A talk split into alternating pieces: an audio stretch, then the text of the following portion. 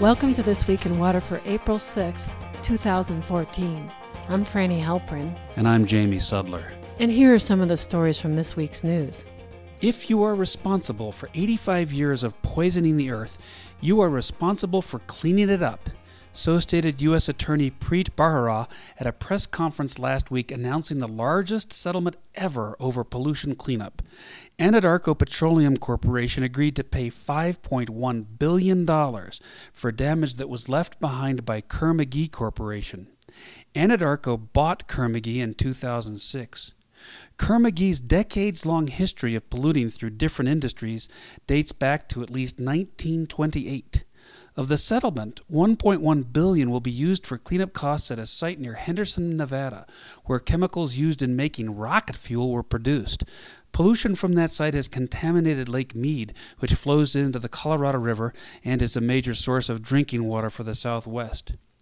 Kerr-McGee businesses left contamination across the nation, including radioactive uranium waste in the Navajo Nation, radioactive thorium in Chicago, Illinois, creosote waste in the Northeast, the Midwest, and the South, and perchlorate waste in Nevada. The settlement announced Thursday was actually the low end of what the bankruptcy court overseeing the litigation would have allowed, but spokespersons for the government said $5.1 billion would be enough.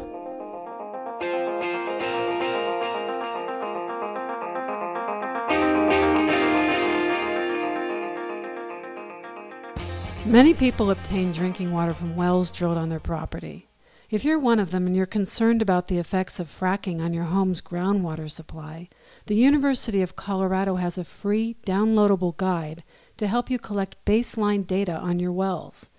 The guide can provide you with information about how energy extraction or other activities might affect groundwater. According to Mark Williams, who founded the CU Boulder Research Center, Baseline data on home wells is important because it documents groundwater quality and quantity before fracking begins. This is important to show in case you believe that a drilling company is responsible for degradation of water quality. The guide was developed because the university was being contacted by a number of people who wanted unbiased information about fracking and how to determine if their water has been changed by fracking. To obtain the guide, simply go to their website, cwerc.colorado.edu, and follow the steps.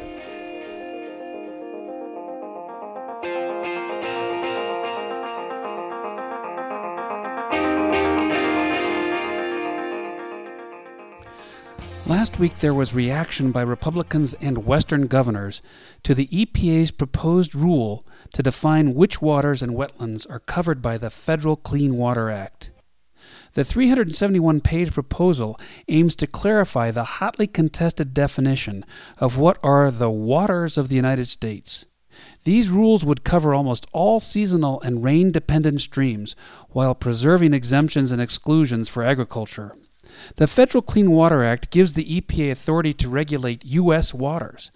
Two Supreme Court decisions in 2001 and 2006 limited regulators' reach, but left unclear the scope of authority over small waterways that might flow intermittently.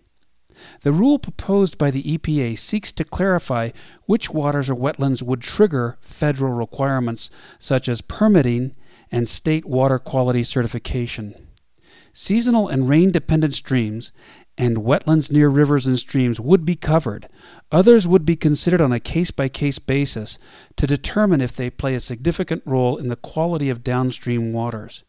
Senator Pat Toomey, a Republican of Pennsylvania, called the proposed rule the most breathtaking power grab he had seen in a long time. Sounding like a conservative states' rights advocate, Colorado Governor John Hickenlooper, a Democrat, has warned federal officials that the rule change could impinge upon state authority in water management. Many environmental organizations and some farming groups are supporting the proposed rules.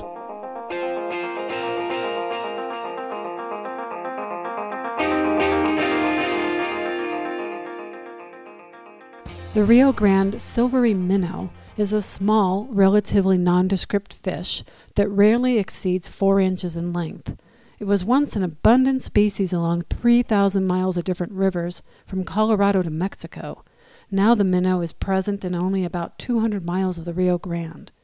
The little fish needs shallow and low velocity eddies and avoids main channels which are too deep and too swift. What's more important for the minnow is a continuous flow of water, and that continuous flow is threatened. The minnow has been at the center of much litigation involving the Endangered Species Act, and now may be the subject of future litigation against the state of Colorado as well as the federal government. The issue involving Colorado seems to be whether or not the state is releasing enough water into New Mexico at appropriate times to allow the minnow to spawn. Wild Earth Guardians, an environmental organization based in Santa Fe, filed notice about two months ago of intent to sue over the minnow. Now a court battle seems imminent. Last Wednesday, a spokesperson for Wild Earth Guardians told John Fleck of the Albuquerque Journal that they intend to sue.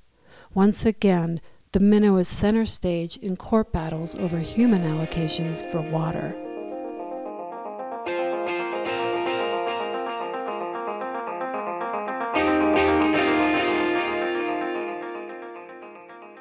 And finally, runners looking to compete in today's half marathon in Sheffield, England, waited at the starting line for the gun to go off.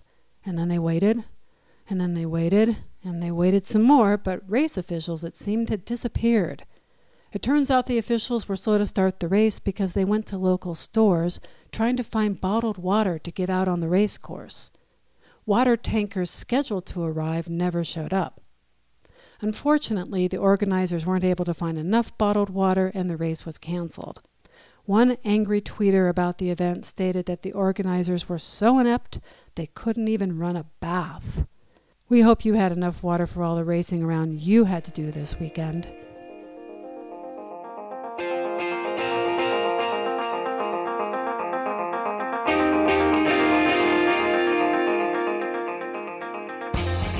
This Week in Water is sponsored by Colorado Waterwise, whose mission is to promote the efficient use of Colorado's water.